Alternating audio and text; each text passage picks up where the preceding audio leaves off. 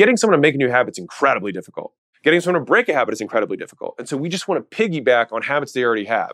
And so that makes you both a better salesperson, but also a better salesman and better coach, like overall, if you're trying to help someone achieve whatever goals they have. Welcome to the game where we talk about how to sell more stuff to more people in more ways and build businesses worth owning. I'm trying to build a billion dollar thing with acquisition.com. I always wished Bezos, Musk, and Buffett had documented their journey, so I'm doing it for the rest of us. Please share and enjoy. I want to tell you about the most powerful sales tactic, and that means something for me to say that statement that I have learned. And I never learned it from a book. I actually learned it by accident, and it will be included in the $100 million sales book when it comes out. And so you heard it here first. But it's a concept on damaging admission that you can do as a salesperson to gain trust. And I stumbled into this. All right, so I'll tell you the story because some people feel weird about how this ended up playing out. But I ended up selling 100% of people after I made this one switch in how I sold. And I was able to teach it to people who'd never sold before, and they were able to close 80, 90% of people who were coming in the door. Mind you, this is a retail environment selling physical products. Okay. If you don't know who I am, my name is Alex Hormozi. I own acquisition.com. It's portfolio companies that does over $100 million a year, and I have nothing to sell you. I make these because I want you to make tons of money and then hopefully partner with us in the future to get from 3 million to 10 million to 20 million, 30 million, and beyond. All right. Awesome. So let's rock and roll. So rewind the clock. I was selling supplements at my gym. And the way that we would sell supplements is that we'd sell some sort of service package and then we'd do a nutrition orientation. When they came for the nutrition orientation, we'd actually, you know, set them up with their meal plans and then we'd make recommendations for products. Now, normally I would sell pretty well, but still, I always wanted to sell more and get better. One day, uh, we'd killed this launch for like a new challenge or something, and we had like a hundred new customers that were supposed to come in, and I ran out of one of the key uh, products, right? And so I had ladies come in the first half of the day and able to get the products. And then some of their friends who signed up with them came in the second half of the day and were like, hey, my friend Sandy told me that I need X, X, Y, and Z. And I was like, oh, we don't have Z anymore. And it was like really awkward. And I was like, Shit. and like on the fly, I had to figure out something because I was getting these like, you know, some customers who had friends, some customers who didn't, whatever. And so a lady came in. And so rather than me like try and skirt around like this clear item that was on the list, that I didn't have that arguably that they needed or I wanted them to have, I said, hey, by the way, you can get this one for cheaper down the street at Costco. So like you don't need to get this one for me. Like this one's a little better, but I think it'll get the job done. You can get this one after you're done the program. And they were like, "Oh, thanks. Like that was cool." And then after I made that one cross out, I was like, "But you do want this and this from us." And they're like, "Okay, cool." And as soon as I made that switch from saying, hey, you don't need to buy this one, you can get that from over there, everyone bought what I recommended afterwards. And I was like, whoa. And so then I leaned into that and was like, I wonder if I could do more of that. So I could sell even more on the backside. So then I had two products that I was like, hey, you can get this and this over here, get this brand. It should be at this price. You can go get it. It'll save you 10 or 20 bucks. And they were like, wow, even better. And then I remember I looked at my list and there was, you know, a lady there and it was like a mass gainer and she obviously wasn't trying to gain mass. And so I was like, you're not trying to gain mass, are you? And she's like, no. I was like, you can just cross that out. Go ahead. You don't need to worry about that. And so I gave her a recommendation of two things that she could get for cheaper. And then I said, you don't need to worry about this. And then when I said, hey, get like, I need you to take two of these in the morning next to this, take three of these, take them next to this, put this in your car so you always have it with you. And then I gave her the prescriptions of how to take the stuff, which combines a different type of selling, which is prescriptive selling. I closed everyone. And what that gave birth to was something that I used to call sacrificial lambs, but now call ghost products because it sounds better. But I ended up over time not even carrying the products that I had on there that I was recommending out because they were so powerful as a sales tool for me to gain trust from the other person. Now, this is an incredibly, incredibly powerful tactic.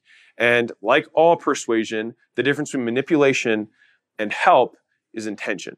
And so if you want to help someone, you are manipulating them, but you're just doing it in a positive intent. Now, and if you change someone's behavior and you have negative intent, you are manipulating them. And so if you believe in the stuff that you sell, you can create an environment where someone will trust you faster by giving them a reason to trust you. And so that means that you acted in their self interest rather than your own so that they can feel like you're not trying to take advantage of them.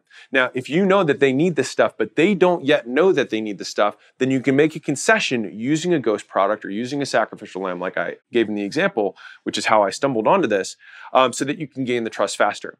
And so if you feel uncomfortable about not having the product on your menu, then you feel free to carry a product and never sell it if you feel like it. But I realized quickly that I was never selling it and I was always giving those ones away.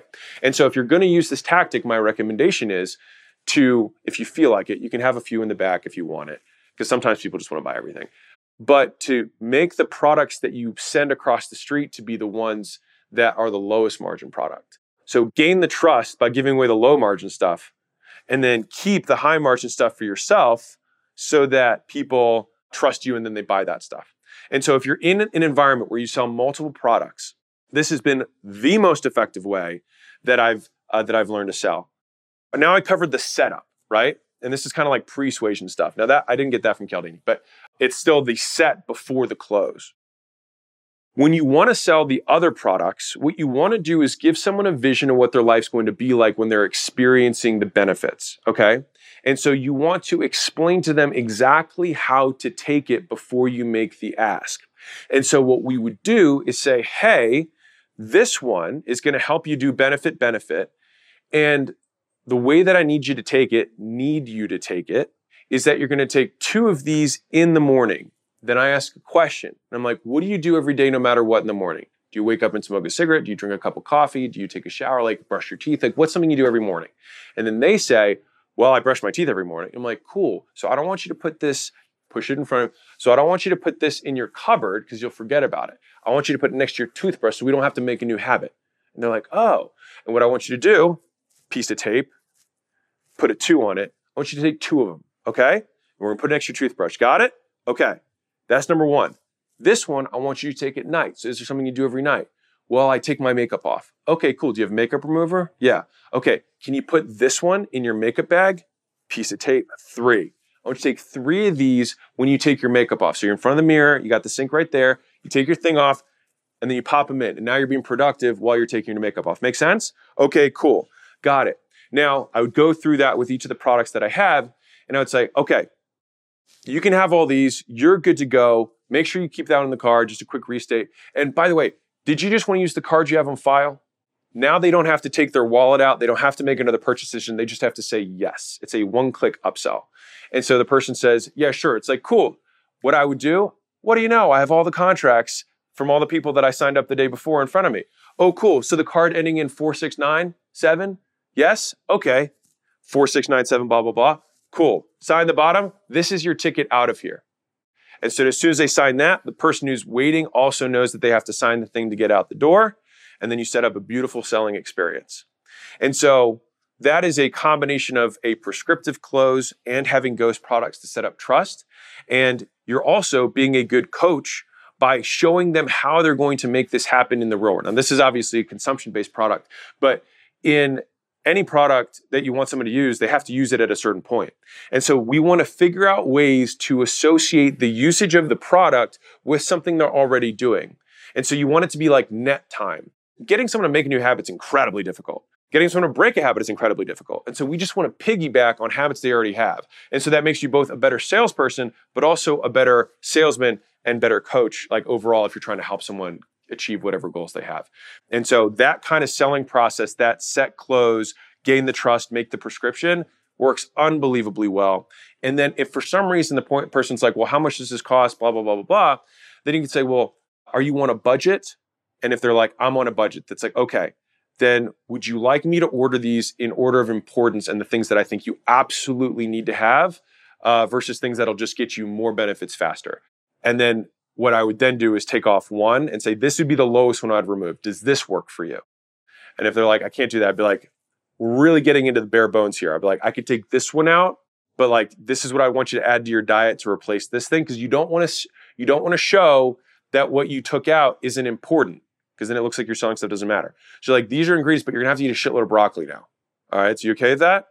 You know what, I'll just get the thing. Okay, cool. Now it's back in. And so you wanna you wanna show because there's always gonna be a cost. There's an opportunity cost to why. I mean, hopefully when you're selling something, you're trying to solve a problem. So if they don't buy the thing, then you reintroduce the problem that you were solving.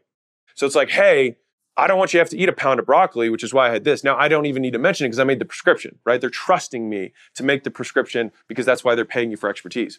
But you reintroduce the problem so that they're reminded, like, oh, this is actually what I'm solving here. Yeah, you know what? It's worth it. And then you can pause and say, well, are there things that are your old identity that you're going to stop doing as a result of doing this program? Are you going to go out less? Are you going to drink less? Are you going to smoke less? Are you going to whatever less? And they're like, well, yeah, I definitely want to, you know, be better on these things. And I'm like, cool. Well, how much of that do you do? Cool. We just found some money. Don't worry about it. Let's associate it with these new activities, new identity, right? If this sounds really smooth, I've done this a lot of times. so like, like you'll get used to it. You know what I mean? Like you'll get a lot of reps in. And I think one of the best gifts you can have is trying to tack yourself into an existing sales process of a big business. So if you work at a business that sells lots of low ticket stuff, like think car washes, think massage, think nails, think hair, stuff where they just see lots of people every day at low tickets, see if you can work with a business owner and incorporate some sort of inject yourself into their sales process so that you can get rep after rep after rep after rep. And it will teach you more about the skill of selling and dealing with people than any course ever will. And you'll learn these little pauses, these little intonations, and it will equip you for whatever you want to sell for the rest of your life. It's one of the best things I ever did was do tons and tons of transactions at low tickets so that when I got to selling higher ticket, more expensive stuff, I was like, oh my God, this is a breeze. Because I used to be arm wrestling over $97 right? And so when I was when we were selling ten thousand, hundred thousand dollar things, I was like, this is unbelievable. I can't believe this. But you earn that. You know what I mean? That combines two things ghost products and prescriptive closes. And I hope they serve you well in the things you sell. If you sold services, let's say you sold web design services, and you had like a laundry list of stuff, you could say, hey, we can do this, but it's not necessarily our core capability. And it would probably cost you more if we did it because we'd have to allocate more resources. So there's guys in the Philippines that will do it for you. I've got a connection I can I can talk to you to about after this call. And if you really want to be sneaky about it, if you're the owner, it's harder. If you're a salesperson, owners tell your salespeople this. You can have it seem like they're leaning on their side of the table to be like, hey man, like you don't need to worry about this. Like just I'll hook you up with a number of a guy. And then the salesperson becomes incredibly trusted. It becomes like they're on that side of the table. But what the person doesn't know is that they're trying to sell the other stuff. And so if you can move like at the end of the day, the goal as a salesperson is to move to their side of the table. If you start the conversation across the table, the goal is to end shoulder to shoulder so that you're both looking at the decision together with the same information to make the best decision for the person. And so if you can walk yourself around the table psychologically, this is one of the fastest ways to do it. So, anyways, um, lots of love, keep being amazing, and uh, I will see you guys. Bye.